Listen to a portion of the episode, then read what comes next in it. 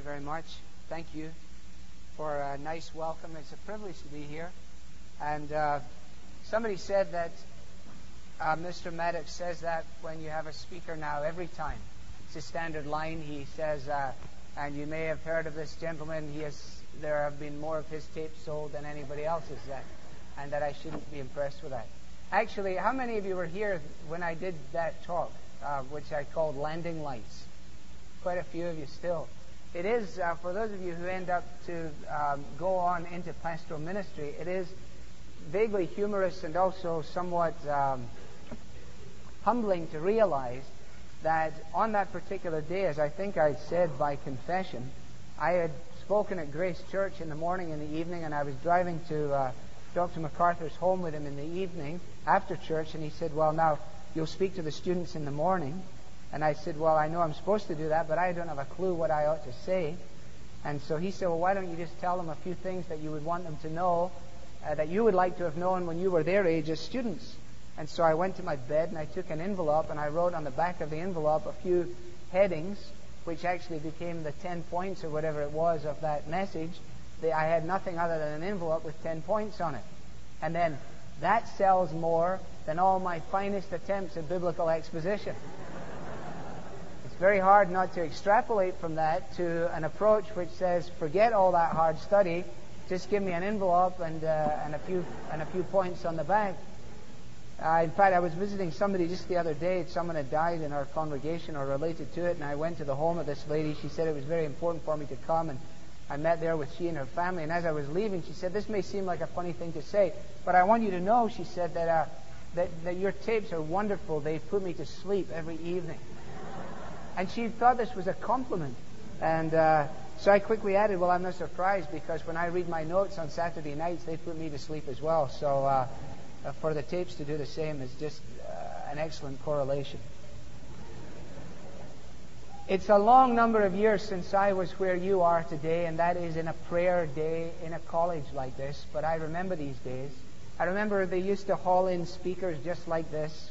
And uh, I used to sit out there and say, who is this fellow and and uh, what does he have to say?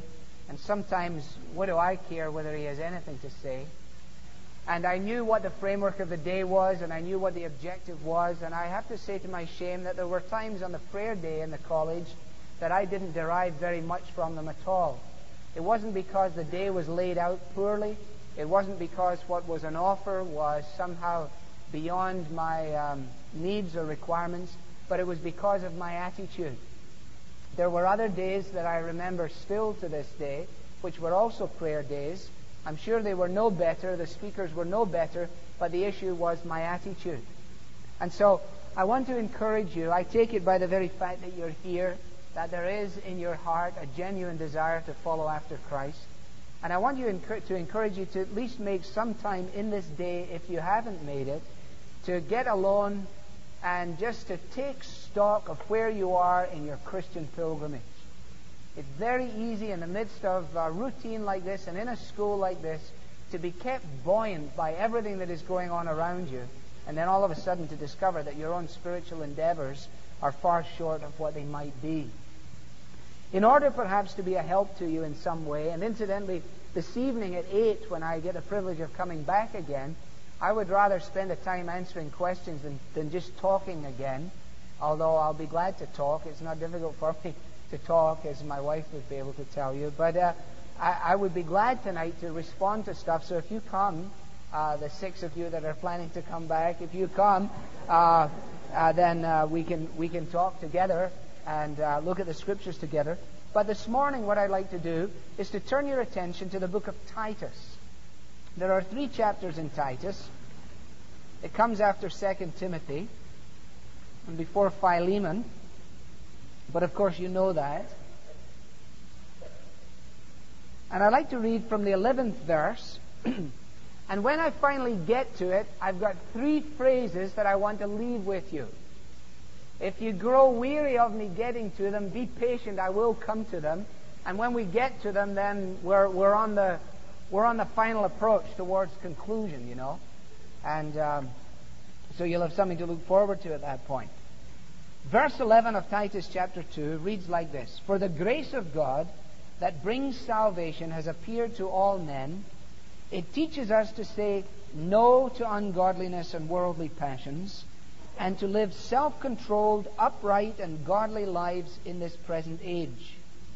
While we wait for the blessed hope, the glorious appearing of our great God and Savior Jesus Christ, who gave himself for us to redeem us from all wickedness and to purify for himself a people that are his very own, eager to do what is good. These then are the things you should teach. Encourage and rebuke with all authority.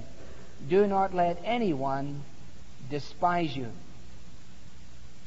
One of the most recent times in which I was here in Los Angeles, I was taken to a restaurant. I was going somewhere else, and somebody took me to a restaurant before I left. It was a name like Marcelitas or something like that, I, I think. And um, it, I remember that they served me enormous amounts of food, most of which I couldn't eat. And every so often, one of these waiters or waitresses would burst into song. And, um,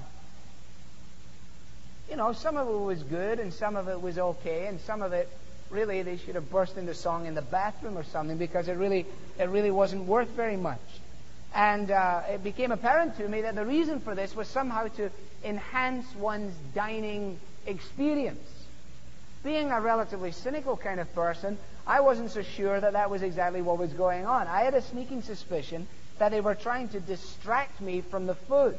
That somehow or another it was either a little cold or a little something, and so when they were a bit shaky about what they brought out, they laid it down and quickly started into, you know, the hills are alive or something like that. And immediately one was caught up with that and it distracted you from the task.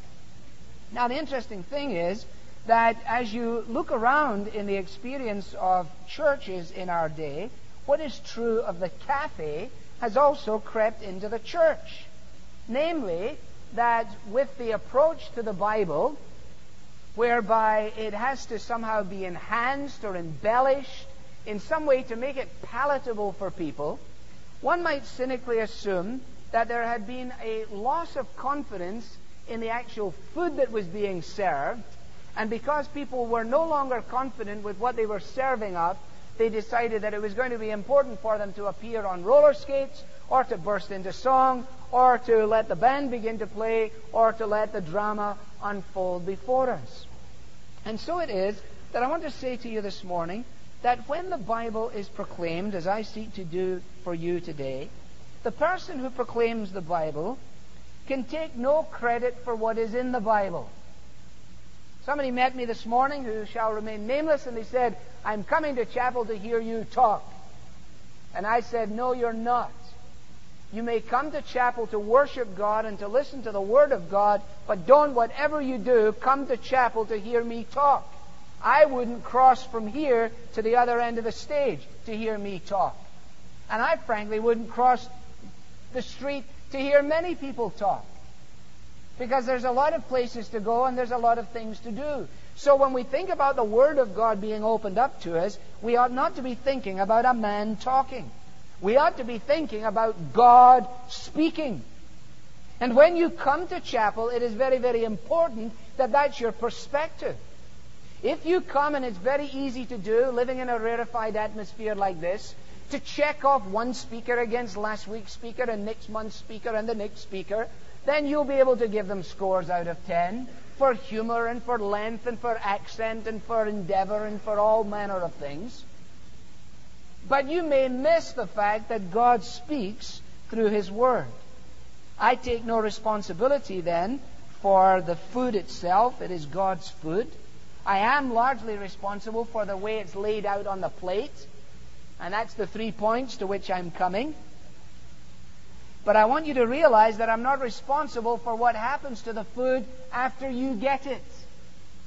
I'm not here to jam it down your throat. I'm not here to force feed you. You may sit and do what you will with this. I feel no sense of burden. Save the burden to be the guy who carries it out and offers it to you. That's my job. Not to make you like it, not to make you like me, not to make you wish I could burst into song or came here on roller skates, but simply to be faithful and to say, listen, this book is a great book. It speaks of a God who is an awesome God. We are young men and women, at least some of you, and we recognize that we are here in this time space capsule for a very brief time. What we do with our lives, what we do with the Word of God when it is proclaimed, is in direct proportion to who we are, to what we will become, to the fathers we will become, the mothers we will become, and the people that we will become in our generation. And therefore, when we open the Bible on our laps every time, we are looking for God to speak. I am looking for God to speak so that I, along with you, might be overwhelmed afresh by the power that is in this book, the Bible. Now, Paul is very clear that this teaching which Titus is to exercise is not to be random, nor is it to be sporadic. He is to teach certain things. That's verse 13. Verse 15, I beg your pardon. These are the things you should teach, he says. Listening to the teaching of Titus, we recognize that the people who listened to his letter were like us in many different ways. Not least of all, you will notice that they were people who were looking back. They were looking back, according to verse 11, to the time when the grace of God had appeared. The word which is used there is the word from which we get our word for uh, the Advent experience of the arrival of Jesus Christ. And so he says the grace of God that brings salvation has appeared. Jesus came. We remember his birth, we remember his life, we remember his death, we remember his resurrection, and we remember his ascension. We have read of it, and we know it to be historically true. And so they are people who are looking back to that, to the pivotal point in human history. Christians of all people ought to be able to understand human history. We don't understand human history by looking to uh, Beijing or by looking to London or to Washington, D.C., but we understand human history by looking up to the throne of God, where God is working his purposes out. And at the exact moment in time that God decided, Jesus Christ appeared. And so the people were looking back to that. But also they were looking forward. You'll notice in verse 13 he says that we are waiting for the glorious appearing of our great God and Savior, Jesus Christ. So we don't look back simply to what he has done in his coming, but we look forward to the fact that he's going to come again. And in the meantime, we live in between these two great events in human history. And he says, we are waiting. Now you'll notice that phrase there in verse 13. At least you will if you have the NIV. It says, while we wait. While we wait. So the church is a waiting church. Now, there are all kinds of ways to wait. Every so often, I go to the mall with my wife or my children, and I see men who are waiting. Some of them wait in the car. Some of them sit on those little benches around the mall by, a, by an ashtray, and they are waiting. Their faces say it all there is little likelihood of anything happening within the foreseeable future, especially as it relates to the return of my wife. She has gone into the mall from whence she may never return. Nevertheless, I wait. And there they sit, old friends, sitting, sharing the fact that they are both waiting. One man looking across at the other, the other man looking back at him a dreadful, pathetic picture. Lethargic, lethargic and hopeless. They are waiting. Similarly, have you seen a lady whose husband said, We will be home and we will go out to dinner just as soon as I get off the golf course? Have you seen her wait as she takes her newly manicured nails and drums them on things? She's waiting. No prospect of his return in the foreseeable future, but still she waits. A kind of hopeless anxiety pervades her. Now, the waiting of the church is to be neither the, the, the, lethargy of the old man in the mall, nor the lady in the entrance hall, but it is to be the expectant waiting of those who believe that the things that we see are not real, and the things that we don't see are real. Okay, that's what the Bible says. That which we can see is temporal and passing away, and that which we can't see is eternal and lasts forever. So, in other words, the Christian has a completely different view of the world. In coming to Christ, it was a mind altering experience. We do not think the way the world thinks. We have been reprogrammed in our brains. And we have been completely changed because we look back to Calvary and we look forward to his return and we are waiting, as the hymn writer says, for the dawning of that bright and blessed day. Now, some of you are here and you're saying, well, yes, I'm waiting for the day, but I'm also waiting for my marriage day. And I'm kind of keen that I get married before he returns. Well, first of all, I want, you to, I want to say to you, that is dreadful. And secondly, I understand because I remember feeling the exact same way. Lord, I'm very keen for you to come, but nowhere in just the immediate future, if you please, because I would like to do this and I'd like to do that and I'd like to do the next thing. The fact is that the Lord is gracious and He knows our hearts. And when we get right down to it and we think things really through, we realize that for us to wait is to wait in the framework of these three facts.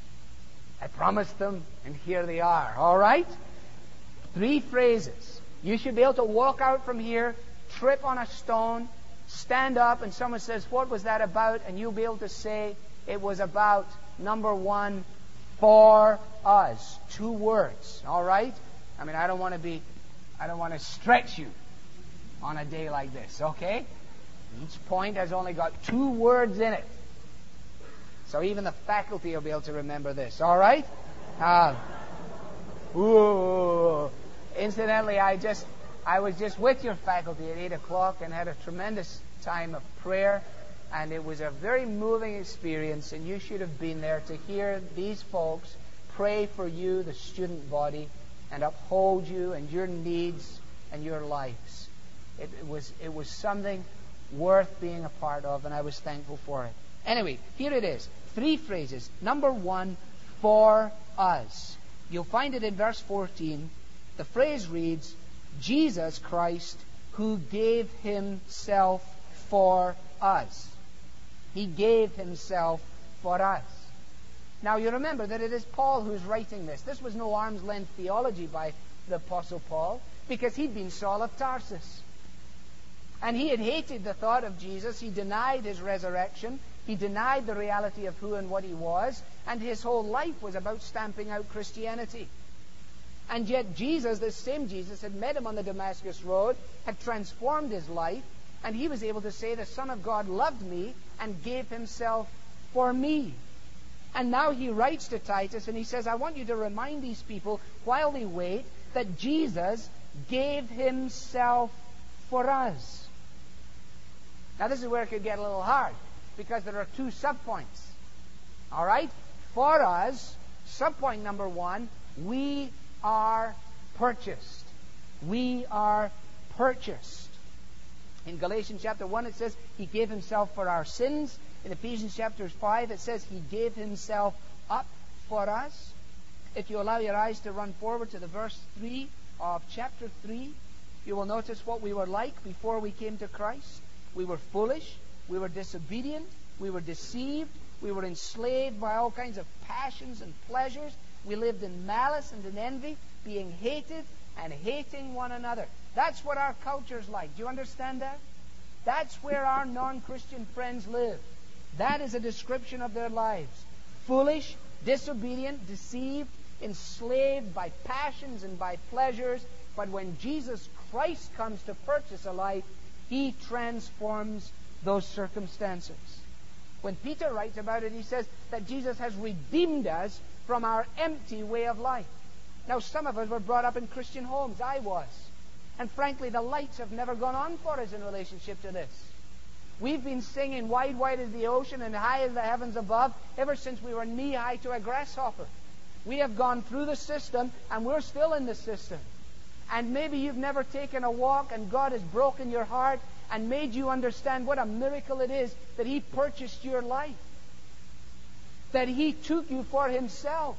that He knew you when you were intricately wrought in your mother's womb, that He knew you as a rebellious sinner when you were born, that He knew you enslaved, that He knew you lost, that He knew you and He purchased you. You. He didn't just purchase a big group and you happened to be in the bag. He purchased you. You. Have you ever got alone with Jesus and thanked Him? Said, Lord Jesus, when I think of what I'm like, it's a miracle to me that I even have any friends, let alone that you, the Almighty God, would die for me. See, we this thing got played by bagpipes and blew and, and, and, and, and it all went crazy from there. Ever since the Royal Scots Dragoon Guard played Amazing Grace, that was the end of it, was it not? Once you get bagpipes playing a tune, you know there's nowhere further down it can go. The bagpipes were created as a joke by the Irish and sent to the Scots, and the Scots never got the joke. But we've become, we've become, we become so familiar with Amazing Grace, and I incidentally blessed the heart of that guy. I remember him when he was a student here. That was great worship, and I loved it. And I'm not demeaning the song nor our worship, but isn't it isn't it true? How many of us really thought enough to, to induce tears in our eyes about the amazing grace of God? Think of where you'd be today, young person, were it not for God's grace, if He hadn't purchased you. Think where you might be. Think where I might be. Do you ever think about your school friends? Do you ever wonder why it is? How in a world is it that I am here? Amazing love. How can it be that thou, my God, would die for me? For me? I mean, I can understand why Christ would give his life for some others. But for me? For beg? and purchase. He gave himself for us, purchased us. The death of Jesus was a voluntary death. It was a substitutionary death. It was a propitiatory death you don't know what that means, just write them down and go away and find out. I don't have time to tell you it all. Unto you, says the angel, is born this day a Savior, who is Christ the Lord. Or you will call his name Jesus, for he will save his people from their sins. Some of you were still at school when that plane crashed in the Potomac River in Washington. Do you remember that? Christmas time? One of my daughters said to me on Sunday afternoon, said, Daddy, are you going to fly uh, tomorrow? I said, yes. She said, will you make sure the pilot uh, scooshes the stuff on the wings? I said, what stuff? She said, because I saw on TV that if you don't get that stuff on the wings and those wings are too heavy, that plane can't fly and then you, won't come back. So I said, yeah, I'll, I'll make sure he scooshes it on the wings. But in the Potomac River, they didn't scoosh it on the wings quite enough. And some of you were just in uh, junior high when that plane crashed. And if you remember the newsreel scenes of the man who went down into the water and rescued those people, went back three times, and the third time he never came up. The U.S. government sent a medal, sent a charter, sent a plaque to his family, and declared him a hero. But for two people who walk the streets of the continental United States this morning, he is something more than a hero. He's their savior. For if he had not gone down in there and given his life, they would not today enjoy their life. That's exactly what Jesus did. He's not just a hero. He's not a superstar. He's a Savior. And what's more, He is my Savior. I'm fearful, loved ones, lest these truths can become so commonplace to us that they can they, they barely move us at all. We are not only purchased, but we are also purified. Who gave himself for us to redeem us? Now notice, from all wickedness. From all wickedness. If you go back to verse 12, it says that his appearing is teaching us, the word there is pedagogue, to say no, teaching us to say no. You notice that Paul isn't concerned with our contemporary paranoia about being negative. The one thing you can't be these days is negative. Have you noticed that? Everything must be positive. We're a very positive church, and we're a very practical church, and we're not a negative church. Well, The fact of the matter is that we have to be positive where the Bible's positive and negative where it's negative and positively negative where necessary and, necessary, and negatively positive if we must. Which sounds a little bit like Polonius from Hamlet. At least I tried to make it sound a little like Polonius from Hamlet. Anyway, you remember that uh, comic historical, tragical, tragical, historical. But anyway, let that pass, which is what also Polonius said in Hamlet. But anyway, now, notice, it teaches us to say no. The atonement has a dual aspect. When Jesus died upon the cross, he was freeing us from lawlessness and he was cleansing us from impurity. And he teaches us to say no. Do you know how important it is to know when to say no? The answer is yes. Of course, your answer may be no, in which case I've got to tell you how important it is to learn to say no. Now, here's the difference between just say no and saying no. Just say no is a chronicle of despair. It cannot work. You cannot produce little banners that tell teenagers, just say no. Because teenagers ain't to just say no. They don't want to say no. Because everything inside of them says, yes! And there is no act of Congress that can, from the outside, turn a yes into a no. So the no here emerges from a purchased life. Somebody fell off their seat. It's okay. It emerges from a purchased life. You can't be purified without being purchased.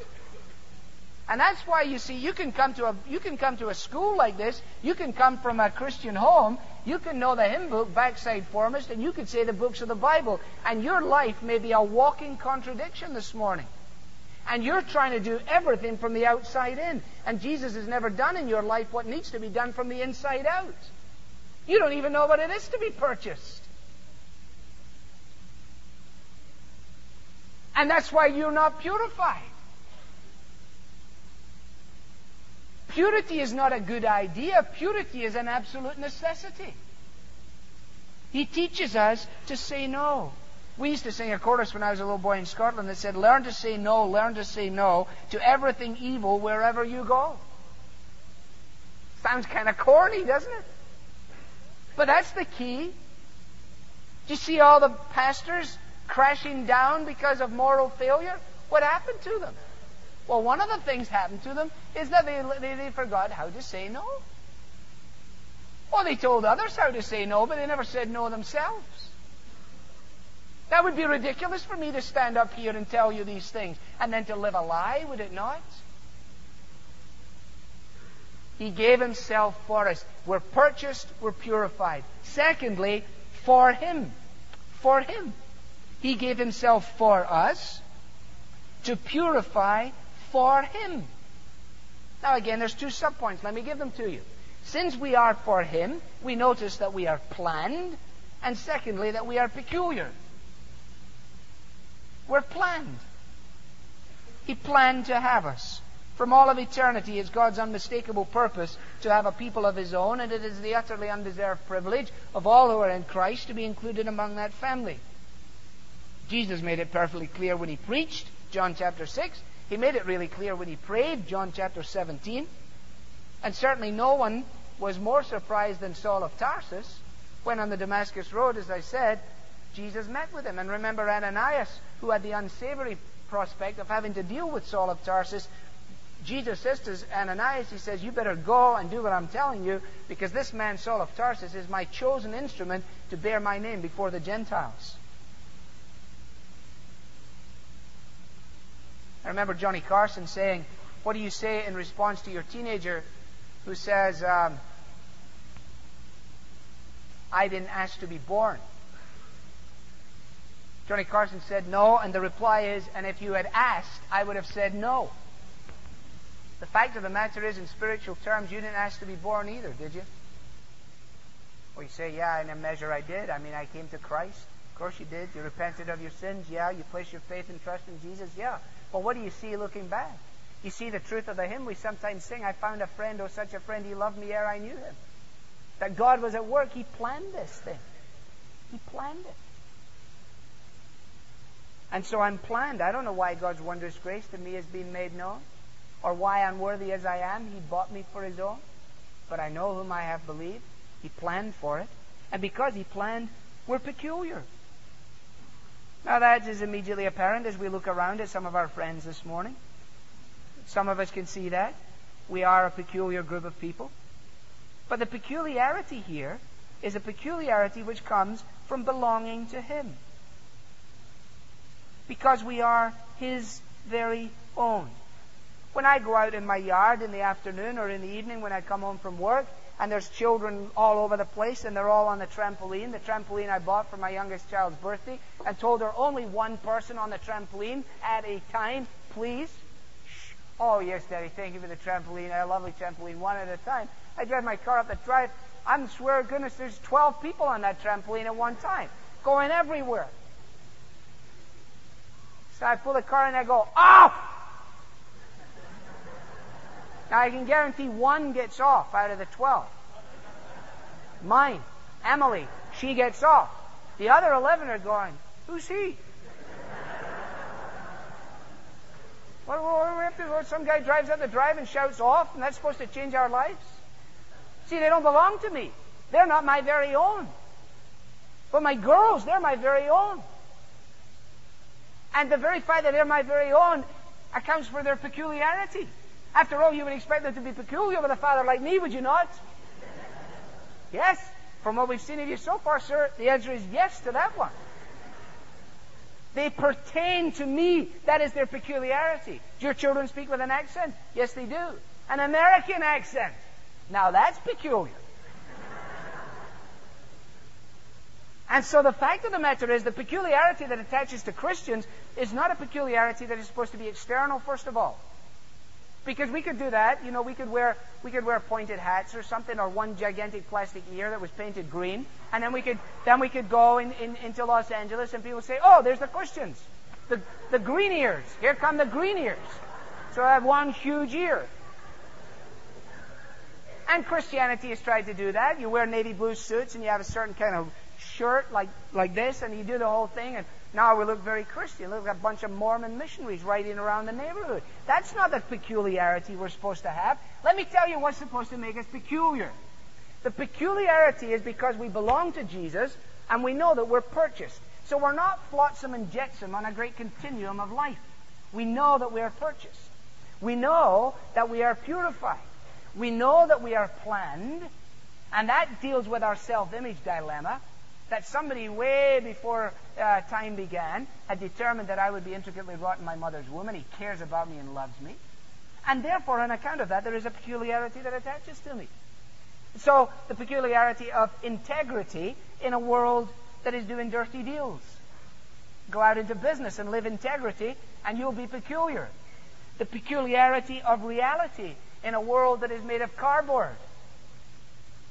People meeting people and the superficiality that just pervades our culture is, is arrested when you meet somebody that, that seems to actually be looking you in the eye, that seems to be actually listening to what you're saying, that seems to be genuinely concerned in who and what you are. That's peculiar. That's frankly peculiar in most of our churches, isn't it?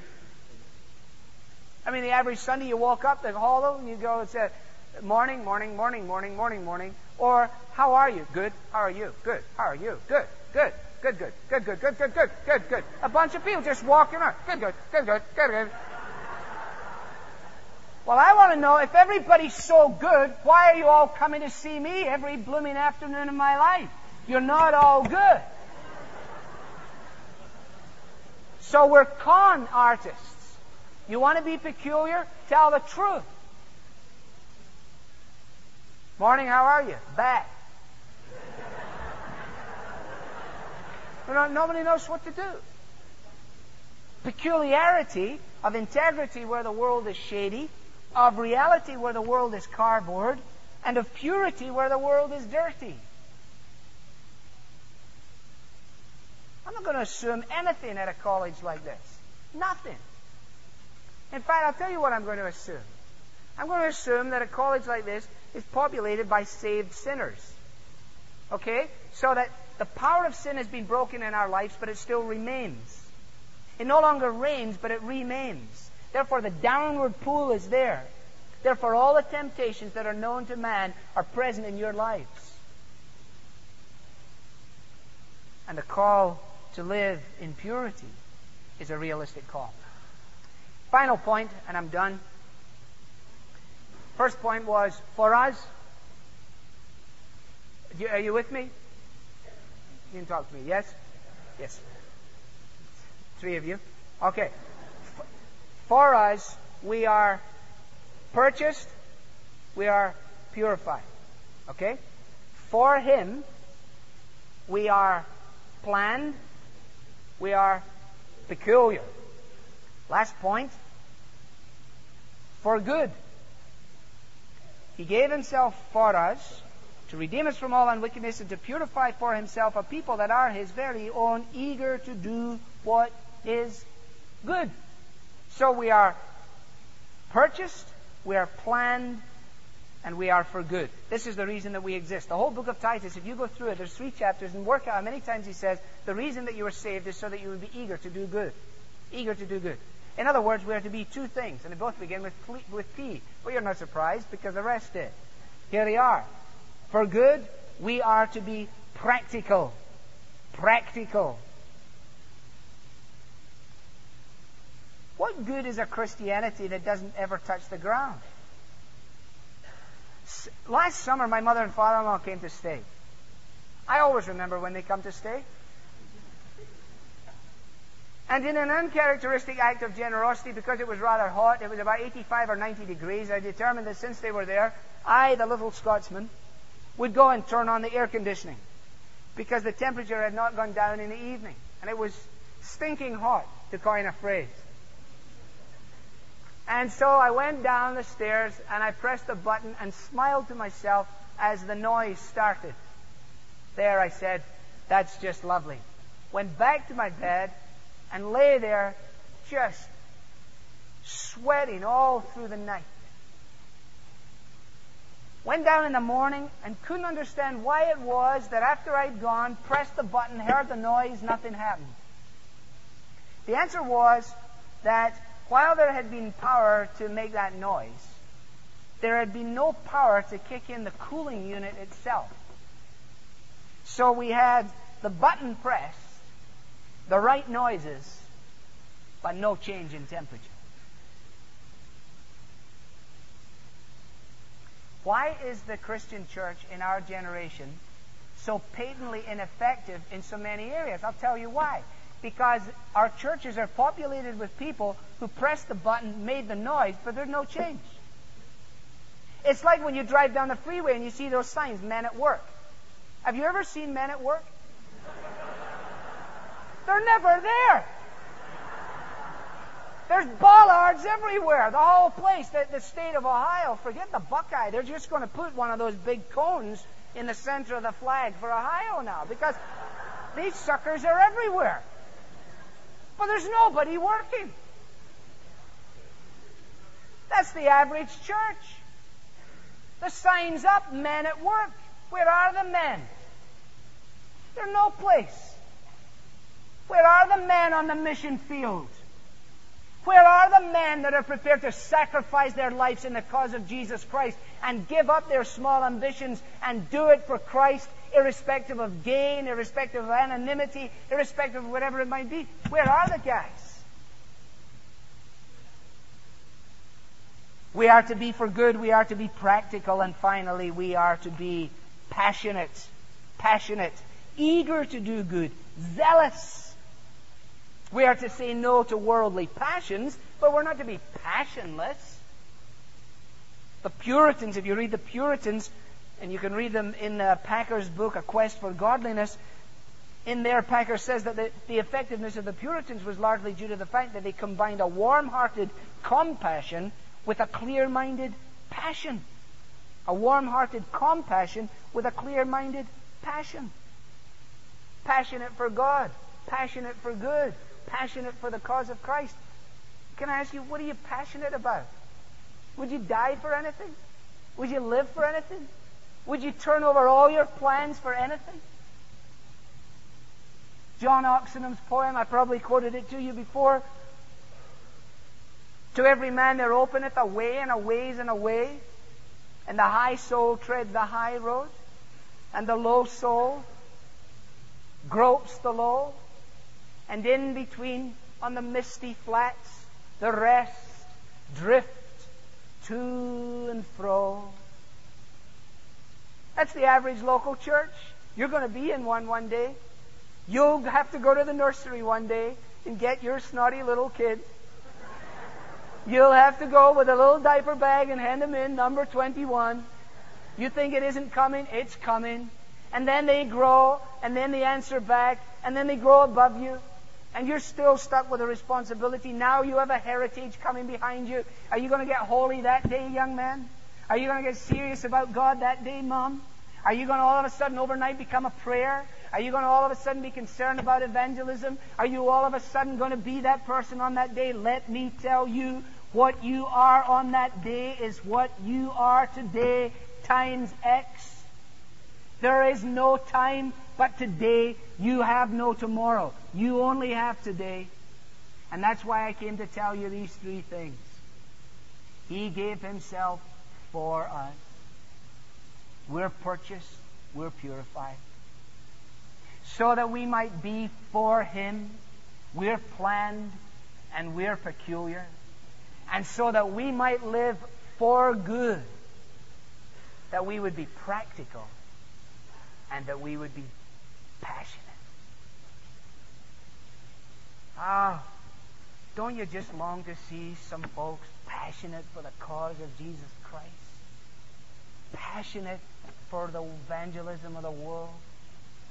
Don't you long to become one of those people? You remember it was the wee guy, D.L. Moody, who heard a man say one day, The world has yet to see what God can do with a life wholly given over unto Him. And D.L. Moody sitting there said, God helping me, I'll be that man. Let's pray together. Father, I thank you for this great group of students. I thank you for their willingness to come in here today in the midst of all that their lives represent. I thank you for the privilege of opening up your word. We want to hear you speak. We thank you, Father, that you have sent Jesus for us, that we might live for him, that we might be for good. In the hours of this day, in the walking to and fro, in the thinking out our lives, our hopes, our dreams, our schemes. May these simple yet important truths harness our meanderings and direct our steps so that we might be a help to one another and not a hindrance, so that we might be able to look back on these college days and know that we set our course according to your word. Bless us in the hours of this day. For Jesus' sake we ask it. Amen.